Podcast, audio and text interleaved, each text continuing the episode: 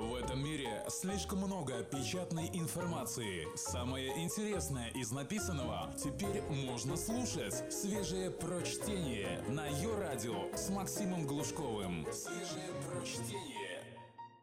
Всем привет! Как насчет 12 приемов на каждый день, позволяющих доказать оппоненту свою правоту? Значимый вопрос. Хороший продавец никогда не скажет «Вам помочь?» Он скажет чем я могу помочь? Чтобы создать у тебя иллюзию, что ты нуждаешься в его помощи. Научись задавать такие вопросы самостоятельно. Подходящая ситуация – выяснение отношений с девушкой. Например, а ты по-прежнему обращаешь внимание на других парней? Уравнивание понятий. Ты действуешь по следующему принципу. Известно, что если А верно, то Б тоже верно – Тогда если Б верно, то верно и А, что, разумеется, не всегда так. Подходящая ситуация – ты хочешь поднять себя или кого-то еще в глазах окружающих. Например, чтобы понравиться девушке, ты должен уметь ее рассмешить. Я веселый, они все от меня без ума. Финальный аккорд. Для доказательства своей правоты можно использовать пафосное, но лишенное конкретного смысла утверждение – Главное – правильно акцентировать на нем внимание, чтобы оппоненту не пришло в голову разбираться. Подходящая ситуация – ты хочешь закончить спор. Например, если мнение подавляющего большинства ученых для тебя не аргумент, не вижу смысла разговаривать дальше. Несвязанные понятия. Иногда можно выстраивать логические цепочки из понятий, никак не следующих друг из друга. Запали это может остаться незамеченным. Подходящая ситуация – спор на тему, в которой ты не силен. Например, новый директор, насколько мне известно, не оканчивал автодорожный. Посмотрите, какие после его назначения пробки. Двусмысленные высказывания. Конструируй приложение так, чтобы собеседник мог трактовать их по-разному, в зависимости от ситуации. Подходящая ситуация – Тебе необходим довод, чтобы вывести собеседника из равновесия. Например, а твоя девушка любит заниматься сексом с мужчинами. Противопоставление фактов. Ты берешь два независимых понятия и сравниваешь одно с другим в нужном тебе ключе. Подходящая ситуация – тебе нужно оправдать свои вредные привычки.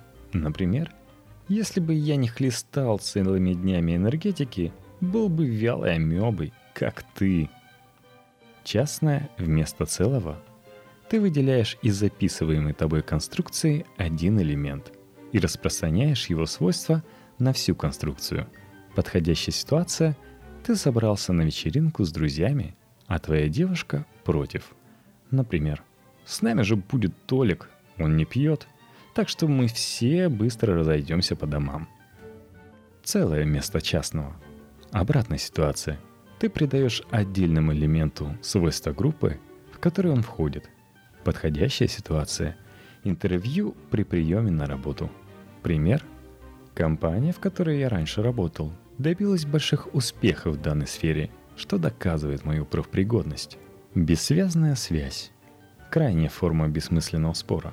Ты предполагаешь связь между событиями, которые на самом деле никак не связаны. Прием крайне любим женщинами – Подходящая ситуация – необходимость задеть или оскорбить кого-то. Например, стоило ей начать встречаться с Петей, как ее сразу выгнали с работы.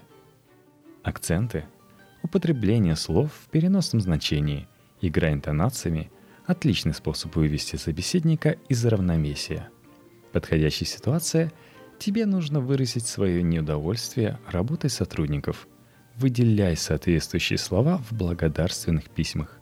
Например, «Спасибо за вашу неоценимую помощь». Уверенность в себе. Не бойся спорных аргументов. Главное – уверенность в том, что ты говоришь. Она пробьет брешь даже самой надежной обороне оппонента.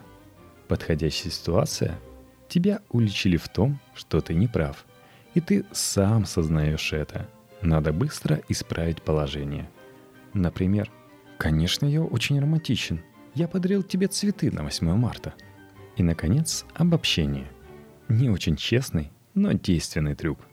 Ты выдаешь частный случай, относящийся к описываемому тобой явлению, за его постоянное качество. Рекомендуется только продвинутым спорщикам. Подходящая ситуация – у тебя нет других доказательств твоей правоты. Например, женщины водят гораздо хуже мужчин. Они постоянно разбиваются. Только свежее прочтение на Йо-Радио. Ну ладно спорить с людьми, но ведь есть ситуации, которые ты не можешь изменить и вынужден будешь подстраиваться. Прежде чем броситься на борьбу с катаклизмами, помни, половина этой борьбы совершается у тебя в голове – Поэтому думай лишь о том, что происходит в данный момент и как выйти из сложившейся ситуации, а не о том, что может случиться в худшем случае. Буйное воображение иногда играет злую шутку, постарайся его отключить и сразу вспоминай инструкции. Пожар. Если от служебного компьютера тебя оторвал едкий дым и повышение температуры до 1000 градусов, следуй этой инструкции. Первое – или 0,1. Именно 0,1. Вот что должно прийти тебе в на ум в первую очередь. Сообщи о случившемся в пожарную охрану. Второе. Если ликвидировать очаг возгорания не удается, бросай это бесполезное занятие. Твоя основная задача – спасти свою жизнь и жизни окружающих. Третье. Собери всех, кого видишь, вокруг себя. Успокойся сам и успокой их – Люди должны довериться тебе и не наделать глупостей, которые могут стоить жизни всем остальным. Особенно внимательно, впрочем, как всегда, следи за поведением женщин и детей, если они тоже оказались рядом. Если женщина это ты, то сама понимаешь, как это важно. Четвертое. Не входи и никого не пускай в задымленные помещения. Современные здания напичканы всевозможными синтетическими материалами – которые при горении выделяют токсичные вещества. Достаточно сделать несколько вдохов, и ты уже никогда не выполнишь остальные пункты этой инструкции. Пятое. Чтобы не наглотаться дыма, закрой нос и рот любой мокрой материей. Если рядом нет ни капли воды, а дыма все больше, на ткань можно помочиться. Тут уж не до приличий. Так что, написав на носовые платки окружающих, сделай всем подобные маски. И займитесь, наконец, эвакуацией. Шестое. Если коридор не сильно задымлен и к нему есть доступ, выйди на лестничную площадку, плотно прикрыв дверь за последним человеком. О лифтах и не думай. Они уже аварийно отключились, а если нет, то представляют собой худшую западню из возможных. Иди всех вниз по лестнице. Седьмое. Ежели покинуть помещение через дверь невозможно, ищи другой выход, например, окно – только не прыгай в него и не выталкивай никого в надежде на мягкое приземление. Лучше свяжи шторы в крепкие канаты и спускайся вместе с остальным народом на нижние этажи или на землю. Восьмое. Приезд пожарных в любом случае означает конец своего геройства. Слушай их и повинуйся. Автокатастрофа.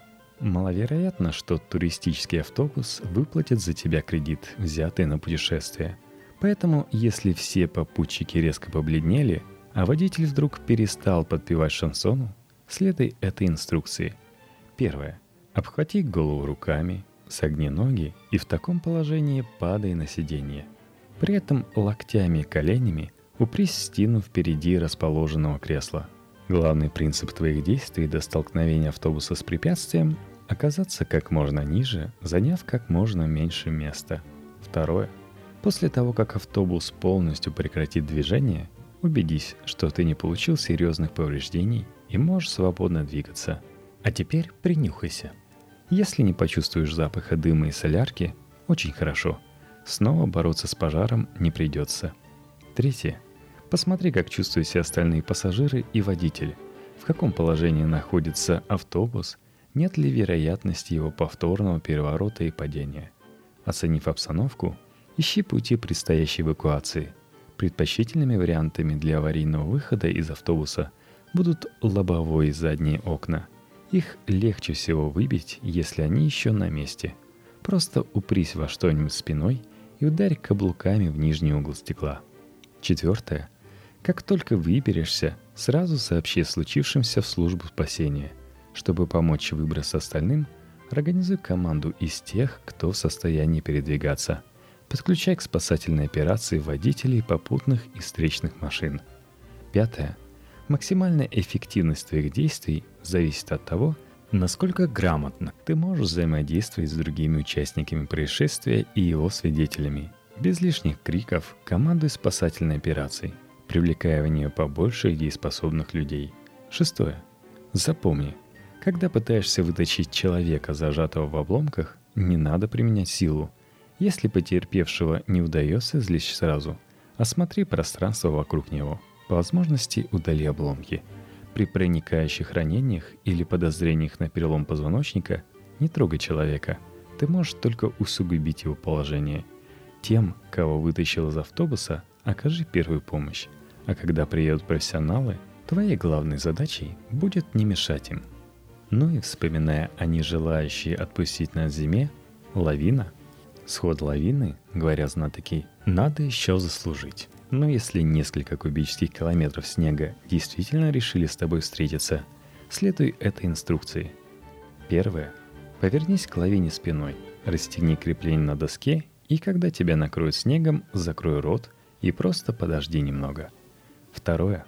Когда почувствуешь, что снег перестал нести тебя со скоростью хорошей волны на австралийском побережье, а сам ты вроде бы цел, попытайся сделать так, чтобы хотя бы одна твоя рука или нога оказалась на свежем воздухе. Ее обязательно должен заметить кто-нибудь вроде собаки-спасателя.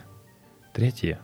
Если после нескольких попыток достать до снежной поверхности ты понял, что это пока нереально, выставь согнутые в локтях руки перед лицом – так ты создашь себе небольшое воздушное пространство и продолжай держать рот закрытым, иначе рискуешь хлебнуть снега. А это все равно, что наглотаться соленой воды в море. Ничего приятного не сулит. Четвертое. Сооруди в себе кислородный отсек, не ори. Тебе все равно никто не услышит. Звукоизоляция под снегом, как под водой. Крики лишь уменьшат и без того небольшой запас воздуха и лишат тебе сил – который понадобится для кое-чего еще. Успокойся и делай максимально короткие вдохи. А если вдруг захотелось поспать, вспомни, что холод и недостаток кислорода вгоняет человека в анабиоз, что совершенно недопустимо, поскольку самое время, пятое, выбираться. Не можешь понять, в каком направлении двигаться, плюнь. Даже в полной темноте, пусть со второй попытки, ты найдешь место, где приземлилась слюна – как раз где-то там земля, а тебе нужно в другую сторону. Шестое. Как ни странно, под снегом можно плавать. Надеемся, ты умеешь. Представь, что находишься под водой и, выполняя привычные движения, поднимаешься на поверхность, но с одним большим преимуществом. Ты можешь и должен как можно чаще устраивать короткие передышки. Когда выплывешь, не забудь внимательно глядеться – Вдруг неподалеку из снежного моря торчит чья-то рука, и ты явно успеваешь к ней раньше стервятников.